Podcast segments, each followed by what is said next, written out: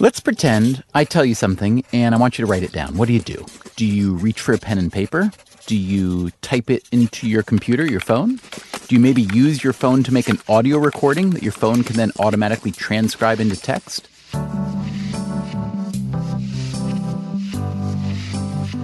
What are we talking about anymore when we talk about writing something down? Is that as outdated as saying that you're going to dial a phone number, which a lot of people still say, even though phones haven't had dials for a long time? Is handwriting a technology that served its purpose until something better came along? Or is it an essential part of who we are, how we process information, how we think? That is our question of the day here at Freakonomics Radio.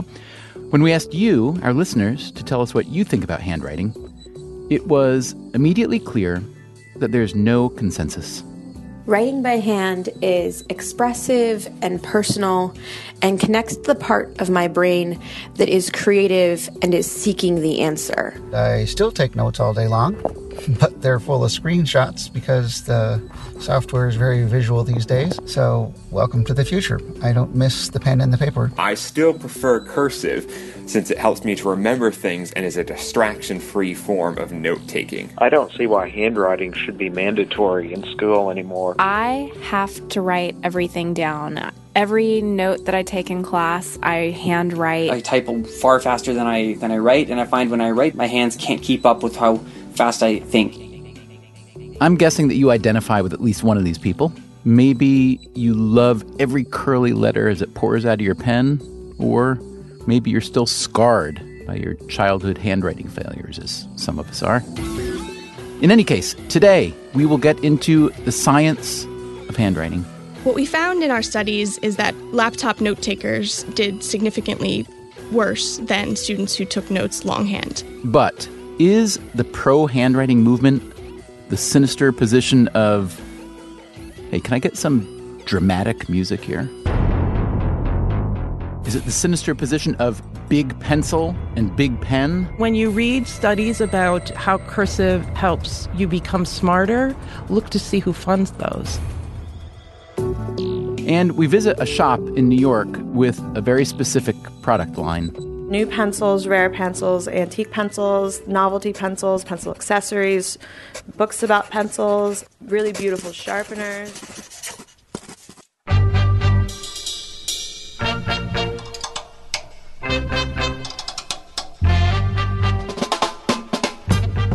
From WNYC Studios, this is Freakonomics Radio, the podcast that explores the hidden side of everything. Here's your host, Stephen Dubner.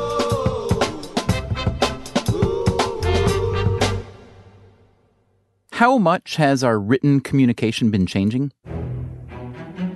The U.S. Postal Service tells us that Americans send just over 20 billion first class pieces of mail a year, which sounds like a lot, but just a decade ago, we sent well over twice as many, roughly 46 billion. What about emails? That number went from zero just a few decades ago to 205 billion a day globally. According to a study done by an online letter printing outfit called DocMail, one in three respondents had not written anything substantial by hand in the previous six months. Our schools, meanwhile, have been reassessing how kids are taught to write the Common Core is a set of standards and curriculum guidelines for U.S. schools that's been adopted by more than 40 states. It still advocates learning to print, but it doesn't even mention cursive. To some people, this is an abomination. There are counties who are teaching cursive writing and counties who are not. Now, that was unbelievable to me that we would graduate students who could never read a founding document. In 2014, Tennessee state legislator Sheila Butt introduced a bill requiring all elementary schools in her state to teach cursive. I have right here the Declaration of Independence. I'm thankful that I can read that. I have a Bill of Rights, and I can read that. And I believe if we're going to educate our students, that they deserve a right to know what's in their past. They need to know the traditions and the founding documents of this country and they need to be able to read those. Now, Butt's argument may strike you as fairly narrow. We don't all learn Hebrew in order to read the Bible, so do we really need to learn cursive just to read the Declaration of Independence? But she is right that the handwriting is on the wall for handwriting, at least for cursive. Back in 2006, when the SAT exam introduced a new handwritten essay question, only 15% of the students wrote their answers in cursive.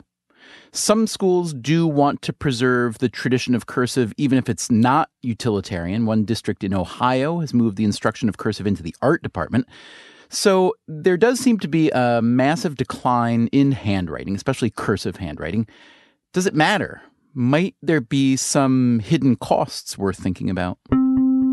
There's some very solid research, and it's called the handwriting effect. And that is students who have uh, more legible handwriting do score better on tests. And this will be true of high stakes tests as well. That's Anne Trubek. She is the author of a forthcoming book called The History and Uncertain Future of Handwriting. I was a professor at Oberlin College, and my focus was on the history of writing and writing technologies. So Trubek says the handwriting effect research shows a correlation between good handwriting and good test scores. Not only is there definitely a, a, more qualitative perception amongst teachers that, that kids with better handwriting are smarter, but it's also been, you know, proven in research studies and, and it does continue to those tests that are very important and are scored, you know, anonymously. You argued that we kind of connect penmanship to character and or really learning and learning ability, right? Right. We Americans of the last 100, 150 years connect penmanship with individuality, with our sense of self.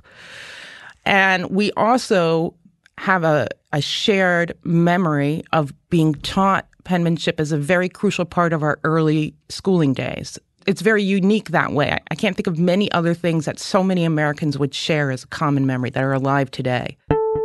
Hearing Trubek, you might think she's an advocate for continuing to teach cursive and for stressing good penmanship, but you would be wrong. So in 2008, you wrote an article for Good Magazine called Stop Teaching Handwriting. Talk about that for a moment, why you wrote the article and whether that was the, the beginning of something for you or the middle or I assume not the end. Right, right. That's a good question. I'd say it was it was really the middle.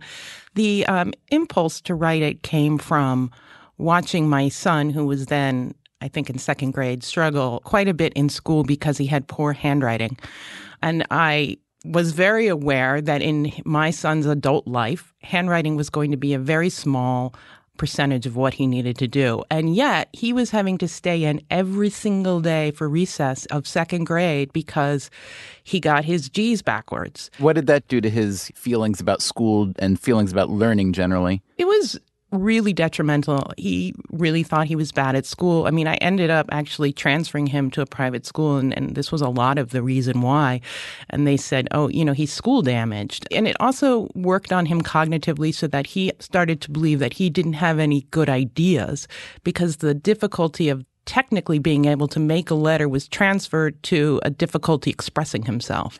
So you wrote this article that was influenced by your son's trouble in school learning writing, but you made a broader argument that what? my argument was that elementary schools were putting too much emphasis on penmanship in their curriculum and that it should be de emphasized given changes uh, in technology and the idea that it was going to be preparing kids for the future was more questionable. So, um, what was the response like to your article? It just went viral. And the comments were extraordinarily nasty and negative. A lot of it was, you know, sort of, I'm a bad mother. If I really cared, I would, you know, spend more time teaching my son how to write correctly or things like that. And that I didn't understand the importance of education and knowledge. And then there was a lot of, you know, what's next? We're all going to have computer chips in our heads, sorts of, you know, slippery slope logic comments. Okay, a couple of things. First of all, I personally see nothing wrong with having computer chips in our heads as long as they can't be hacked too easily. Just saying that for the record. And number two, as attached as some people may be to the notion that handwriting is a vital thing to teach our children, that attachment isn't as old as you might think. If we just talk about the United States, we're really only talking about since maybe 1890 that you have this idea that all kids learn these things. It was not true before then. I would say at the beginning of the 19th century, you would have you have the beginning of more public schools where penmanship was taught. So it was always part of the American education, although there weren't as many Americans being educated. And then in the middle of the 19th century, you have the first sort of franchise, penmanship franchise, where Platt Rogers Spencer develops a script that is, he believes, is religiously infused and will make you become more moral and more Christian and in tune with nature. And it really sweeps the nation, and everyone starts adopting that script. He would be replaced by Palmer, who's more familiar to us now, whose Palmer method comes around at the late 19th century, and it is aimed to be a more masculine and industrial script for the more, you know, industrial age. And then that becomes really the one way that every American is taught their scripts until the second half of this of the 20th century, where it sort of fragments. I see. And when did penmanship or handwriting become associated with intelligence and virtue? It's associated with virtue all the way through, and the virtue shifts as the culture does. And it's certainly a sign of being upstanding to have proper penmanship. It was not always thus. Writing was, for most of human history, primarily utilitarian. The earliest handwriting, cuneiform, appeared five or six thousand years ago. Often it would be like a receipt. I just gave you five sheep. Here, I am just confirmed that I received five sheep. People would use a stylus and they would make marks and incisions in the wet clay. And that was really the first writing. And what does cuneiform look like to us? Does it look more like kind of shorthand than shaped letters that we would recognize? Well, they're not letters, right? So it's a writing system that uses, um, it looks like, uh, you know what? Uh, a golden graham. Come on, you guys. The sun's already up. It's going to be a golden day. Let's eat. Oh, those golden grahams. That's a terrible. I do know golden there was grams, just yeah. this, Yes, there was this great picture of a cuneiform was often done on very small pieces of clay, and the script is tiny. And so, if you look at it, it can actually look a little bit like a golden graham. It's just little um, lines. You're saying a golden graham would be like the size of one of these little clay tablets? Some of them are very small, and the script is really small. It is smaller than what you have on a, a penny or a dime. Smaller than that. Tangential, but can we agree that golden grahams are among the best cereals there are? Aren't they great? You know, they now that I think about eating them as little clay tablets, uh, I, I'm really in favor of them. Try those golden grahams and have a golden day. But for the most part, it seems that most of the early writing systems that were developed, some of them were developed independently, were created for accounting purposes. It is really a very unromantic answer to anyone who thinks, you know, great literature and writing. Um, they were to record those sheep sales. Which tells us what about, let's say, the teaching of that scripting, or maybe the practice? Were there only a few scribes who did it, or do you think it was just so universally taught that it was identical? It was restricted, but it was far less restricted than it would be in Egypt, where almost nobody was allowed to learn how to write. But to me, it, it, it undergirds that idea that handwriting is not innately a way to express some inner part of yourself. The notion that handwriting is connected to our individual expression is a very 20th century idea.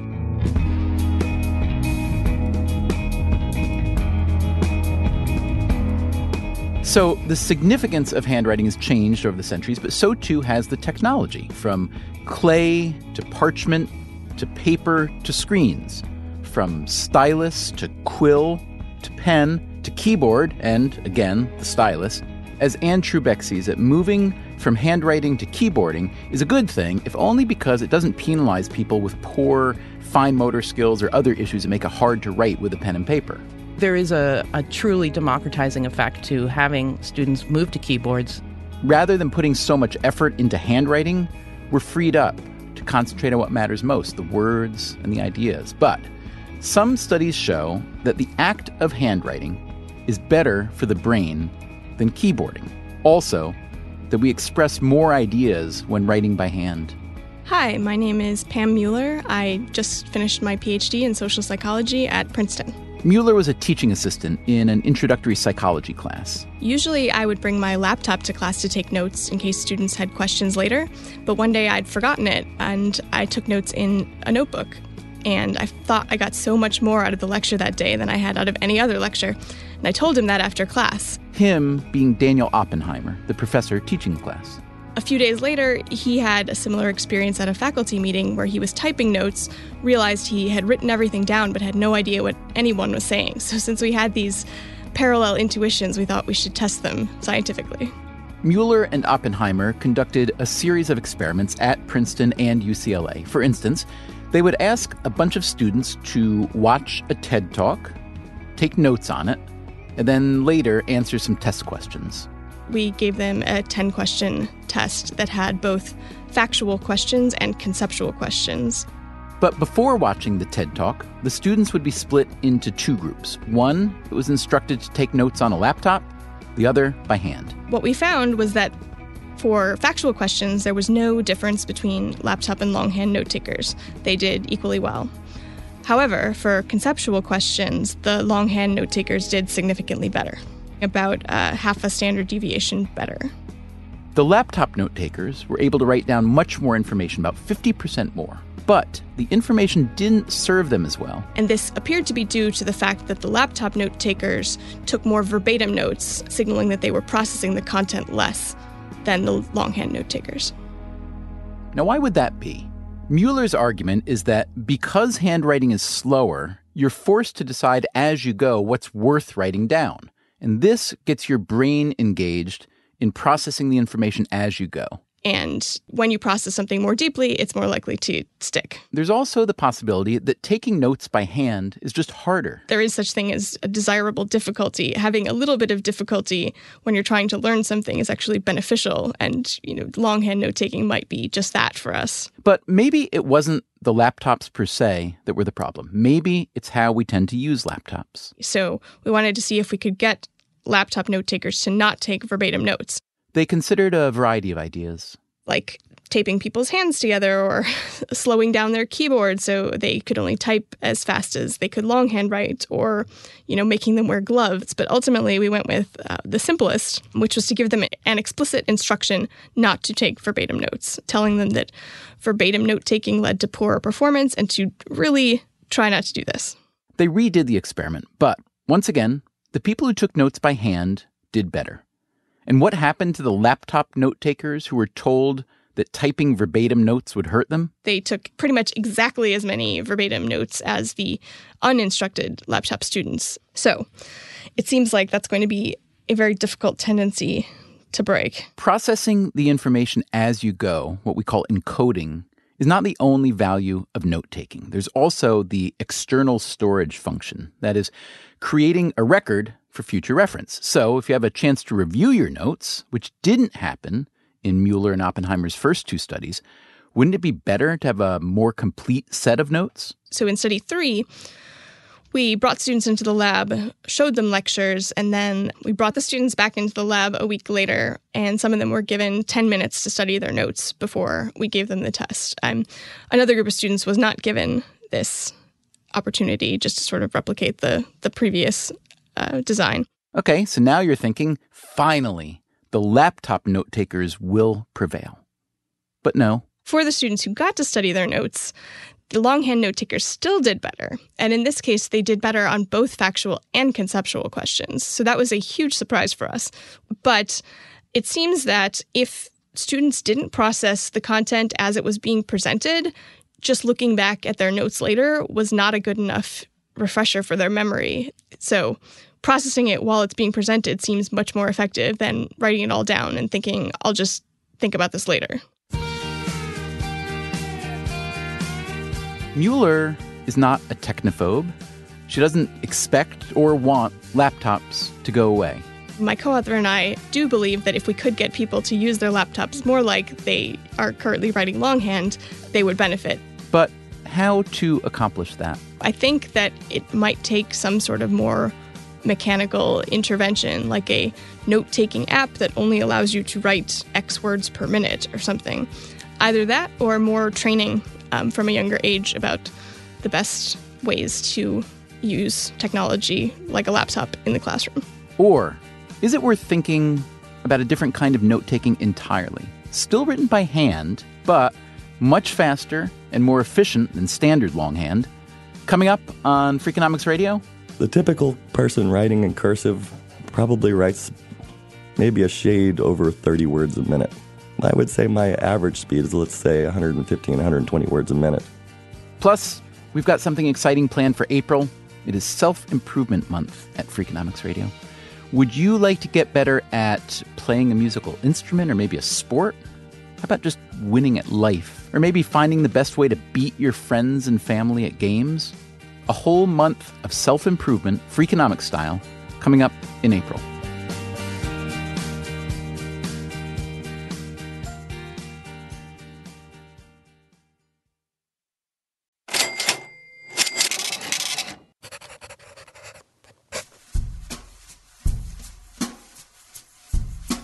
When we started work on this episode, I had no idea that people would be so rabid in their defense or hatred of handwriting, but I probably shouldn't have been so surprised.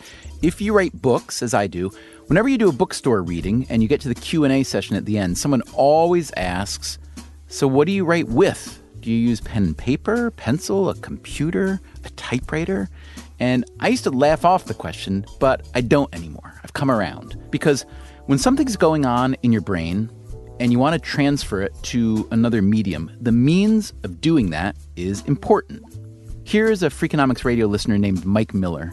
I find that I generally use handwriting for starting creative projects or writing uh, creatively, just for the fact that a pen on paper allows you a lot more freedom to write, and also uh, computers tend to have a lot of distractions associated with them, such as pop up windows and different formatting styles.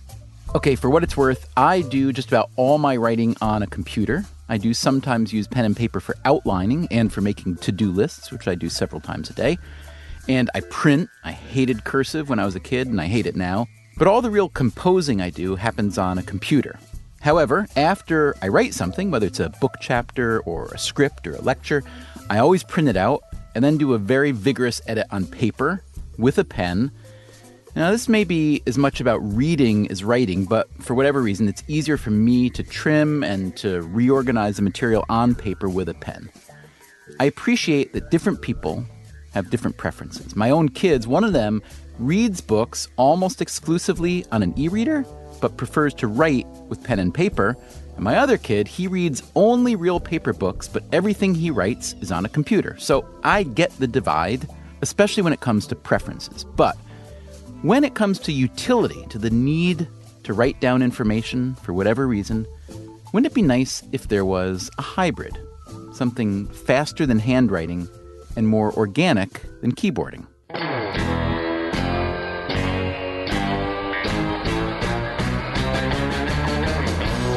When I go around and I, am taking notes in shorthand, people always tell me, oh, my, my mother wrote shorthand or my grandmother wrote shorthand. That's Dennis Hollier. He's a journalist in Hawaii who covers business and travel. He's also a shorthand aficionado. I do a lot of walking, talking interviews, uh, especially for like nature stories and that sort of thing. So you certainly can't type away on your on your laptop then. And also, I find that even in-person interviews in general, uh, a laptop comes between you and, and the person you're talking to. So Hollier was looking for a better way of taking fast, accurate handwritten notes. Cursive, even though it's faster than printing, wasn't nearly fast enough. When it comes to speed, uh, cursive is only about 10% faster than printing. Uh, that's because cursive letters are often more complicated than print letters. The only speed advantage is that you're not picking up your pen as you go. Hollier taught himself shorthand from an old textbook he found in a used bookstore. It taught the Gregg method. That's one G at the front and two at the end. Gregg was one of many shorthand systems as long as there have been people taking down notes of their of the you know the vizier or the king or the court or whatever, they've had to write in some kind of shorthand, and so there are literally thousands of versions of shorthand. Eventually, there were some winners. You ended up with a few, let's call them popular systems. So there was Pitman shorthand and Gregg shorthand. These two shorthand giants pretty much divvied up the world. You know, kind of like the Portuguese and the Spanish divvied up the world the two systems, Gregg and Pitman, were in great competition because these were not, weren't just systems of writing. These were big corporations, and they were fighting it out for publishing rights in schools and certification programs and that sort of thing. Which makes it sound as if shorthand was big business, and for a time, it was. Every high school in America used to teach Gregg, and uh, certainly every business school that you went to. And all the universities would have Gregg courses. It was a major career path for women, of course. Because back when women had such limited career options, they were often steered onto a secretarial track. And in the pre computing age, shorthand was a key secretarial skill. The typical person writing in cursive probably writes maybe a shade over 30 words a minute. I would say my average speed is, let's say, 115, 120 words a minute. Now, that's considerably faster than most people type. So, how does it work? How does a shorthand system like Gregg allow you to write so fast? I should point out that maybe the most obvious speed gained in shorthand is that it's phonetic. You don't write any letters that aren't there, that you don't hear. Okay, got it. No wasted letters. What else? The letters in Gregg are just much simpler than the letters in the Roman alphabet, which is what most of us use. Where if you take a B, for example, even if you write in cursive, a B is an upward stroke, a downward stroke, a little loop at the bottom, and a little ligature to connect to the next letter. So that's one, two, three, four strokes uh, to write one letter. And Gregg, it's a simple downward stroke of a curve open to the right. Then there's what are called blends. Not only do you not pick up your pen between letters in a word, but frequently you put together words into phrases. Uh, these are very common phrases that we use constantly. And because we know that they go together constantly, we can write that all in one fluid string of strokes. For example, the, the expression, it will be, in Gregg is written in three quick strokes that you don't pick up your pen. So it's as fast as writing the letter H, for example. Gregg also uses something called short forms. Which is a form of abbreviation, I guess you could say, where for very common words, you can often write them with a single stroke. So if you write the letter R, for example, by itself, it can be the word our, O U R, the word our, H O U R, or the word R, A R E. All this efficiency adds up to huge speed gains. So, if your goal is to write down a lot of information accurately, shorthand would seem to be a great system. And when you think about it, isn't it a little nuts that the handwriting we all learn in school, whether it's printing or cursive, is based on ancient letters that require so many strokes? Why didn't we all just learn shorthand instead? And maybe it's not too late? So, what you're saying is that everybody learned shorthand instead of the alphabet. That's Anne Trubek, the handwriting scholar. I think if you're talking about maximum efficiency, then then maybe you're right. And and you're stumping me here. Yes, I have at least one vote for my idea. I know this shorthand. I mean, it's to me, it's fascinating, and I love it because it's a you know, it's a sort of subculture of language and writing. But I'd never thought about if it had just been, yeah, it would have been the new alphabet. Alas, we went instead in the opposite direction. Rather than taking over the world, shorthand was marginalized. It's still learned in some places. In Britain, for instance, many journalists still routinely use it, but for the most part, the shorthand boom is long gone. Dennis Hollier tells us that not a single American high school still teaches the Gregg system. What killed it off? Modernism in various forms. The stenography machine, the dictaphone, and of course the personal computer. A boss no longer needed a secretary to take his rapid fire dictation and type it up later. Now he could put down his brilliant ideas all by himself on his desktop PC. Hollier tells this story in a wonderful Atlantic piece called How to Write 225 Words a Minute with a Pen. So you'd think that Hollier would also be in favor of shorthand triumphalism. But he's not.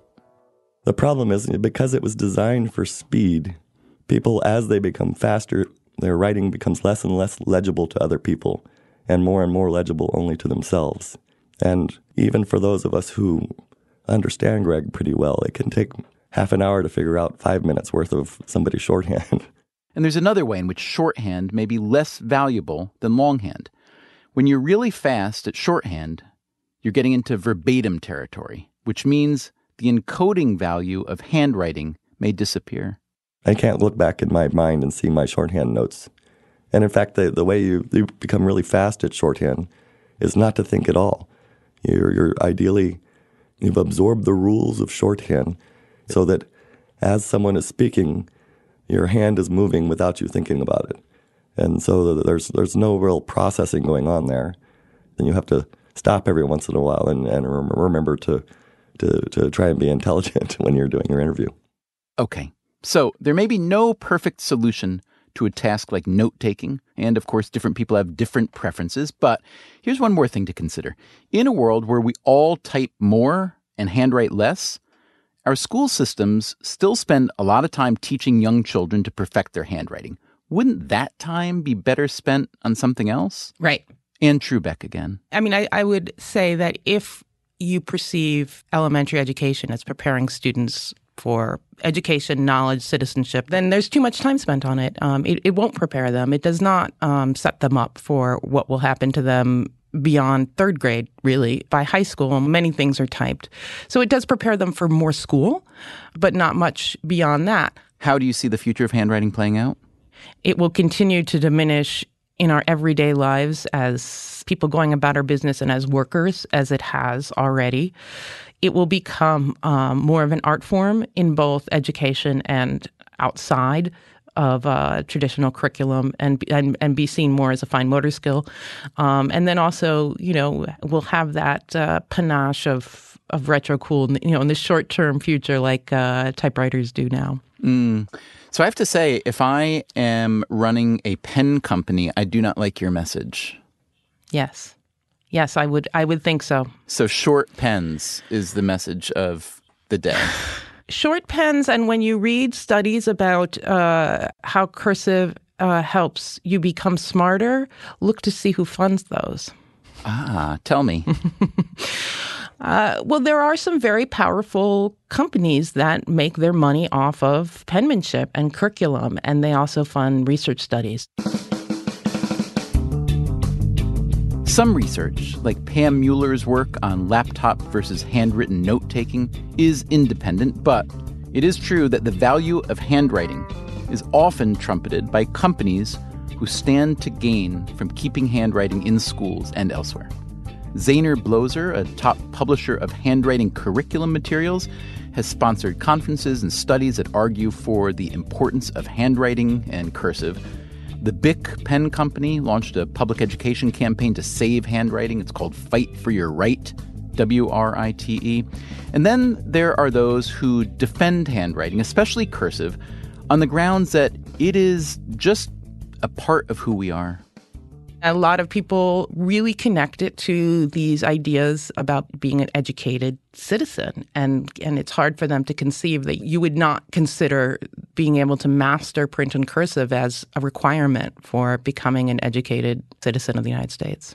It's very interesting to me to see the rhetoric they use. It's often connected to other values like saying the Pledge of Allegiance um, in school each day or having school uniforms. You know, cursive becomes a sort of marker of traditional values. But I mean, even if you hate handwriting and the teaching thereof, you can probably identify with that sentiment, right? I mean, there are certain things that we cling to, whether as Americans or humans or whatever, moderns, that we do only because they connect us to a past that is, if not better or richer in some way, is at least our past. So, can you identify with that link to tradition and at least empathize with it? I completely understand it. If there is less printing and cursive done, it's undeniable that there's a loss. But if you look at the history of writing and you look at the history of technology, there is always loss with change. There was huge losses when the printing press was developed. There were huge losses when writing was invented. Socrates, he really worried about what writing would do uh, to civilization because imagine literally right now if you could never look anything up. If you live in an oral culture you can never look anything up. And your memory is vast. Your ability re- to recall things in your head as it were is is much larger than those who live in a literate culture. It's another wonderful example of how we lose something when we shift from one writing technology to another, we have lost those amazing minds um, of oral cultures, but we have gained something really significant, which is writing and history and all the things that come with that. So, you know, my point is really yeah, it's sad, it's a loss, but loss is part of change and and things will change and it will be okay.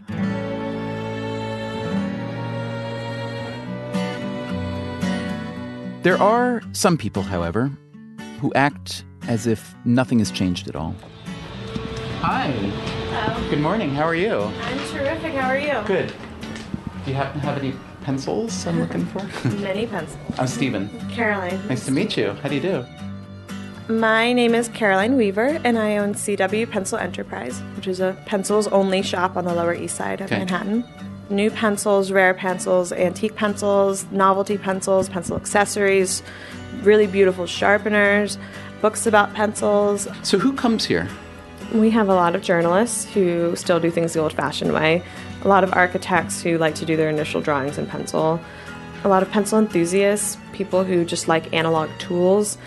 Um, a lot of students. We get a lot of kids in after school, like around 3:30, who come in because they've discovered a pencil here that is way cooler than the ones they have at school, and it's a kind of fun novelty for them. And we we have a lot of people these days who are calligraphers or hand letterers because hand lettering has become a really popular thing.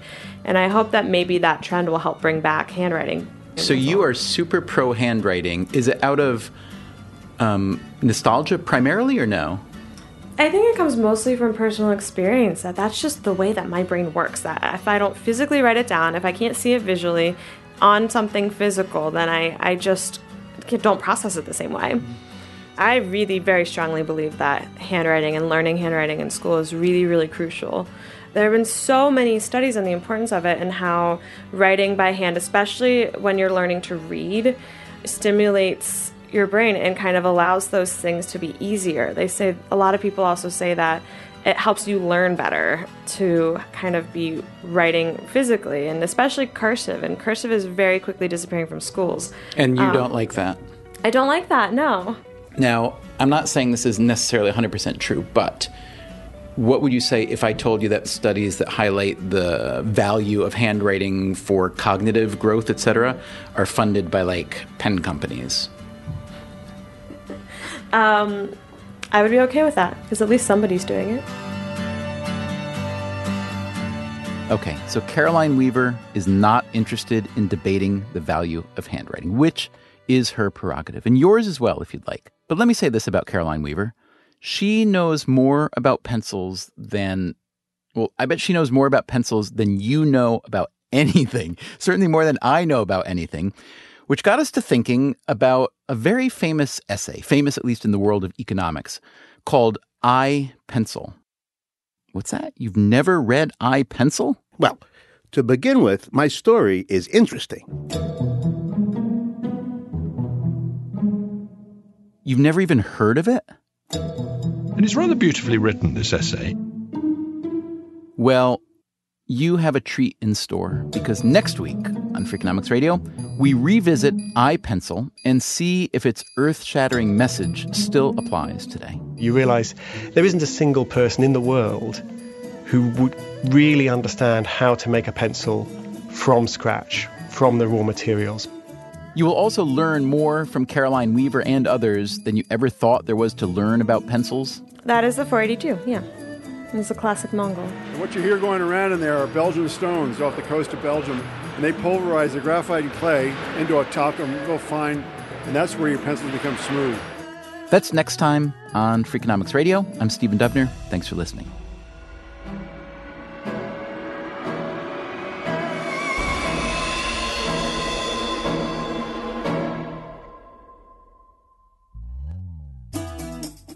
Freakonomics Radio is produced by WNYC Studios and Dubner Productions. This episode was produced by Allison Hockenberry with help from Nagar Fatali. Our staff also includes Arwa Gunja, Jay Cowit, Merritt Jacob, Christopher Worth, Greg Rosalsky, Kasia Mihailovic, and Caroline English. Thanks to everyone who sent in audio recordings of your handwriting stories. We got way more than we could use, unfortunately. The voices you did hear belong to Tom Allen, Heather Draper, Jet Hanna, Asher Isbrucker, Mike Miller, Deborah Phillips, and Michael Ricard. You can find all our previous episodes at Freakonomics.com. You can also subscribe to this podcast on iTunes or wherever you get your podcasts.